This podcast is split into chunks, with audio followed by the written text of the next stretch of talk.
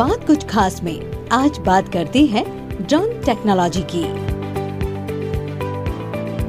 आज के दौर में ड्रोन कैमरे का नाम आप सभी ने सुना होगा।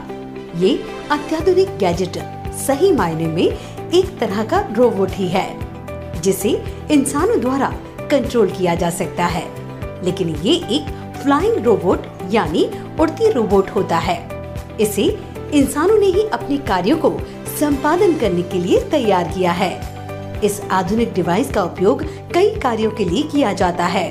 अभी संचालित स्वामित्व योजना में भी ड्रोन तकनीक महती भूमिका निभा रही है। इस योजना में हरदा ज़िले में शत प्रतिशत ग्रामीण लोगों को स्वामित्व का अधिकार दिलाया गया है।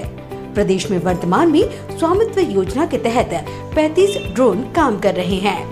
कहा जा सकता है कि ड्रोन तकनीक लोगों के जीवन में संजीवनी की तरह काम कर रही है। रोज़गार वृद्धि में भी ड्रोन तकनीक उपयोगी सिद्ध होगी।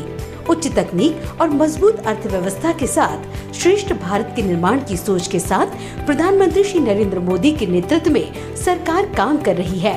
इसी कड़ी में ड्रोन तकनीक को बढ़ावा दिया जा रहा है। मुख्यमंत्री शिवराज सिंह चौहान ने शनिवार को ड्रोन मेला में मौजूद युवाओं और किसानों को संबोधित कर कहा कि विकास एवं कल्याण के क्षेत्र में ड्रोन तकनीक का इस्तेमाल कर मध्य प्रदेश को अग्रणी राज्य बनाएँगे।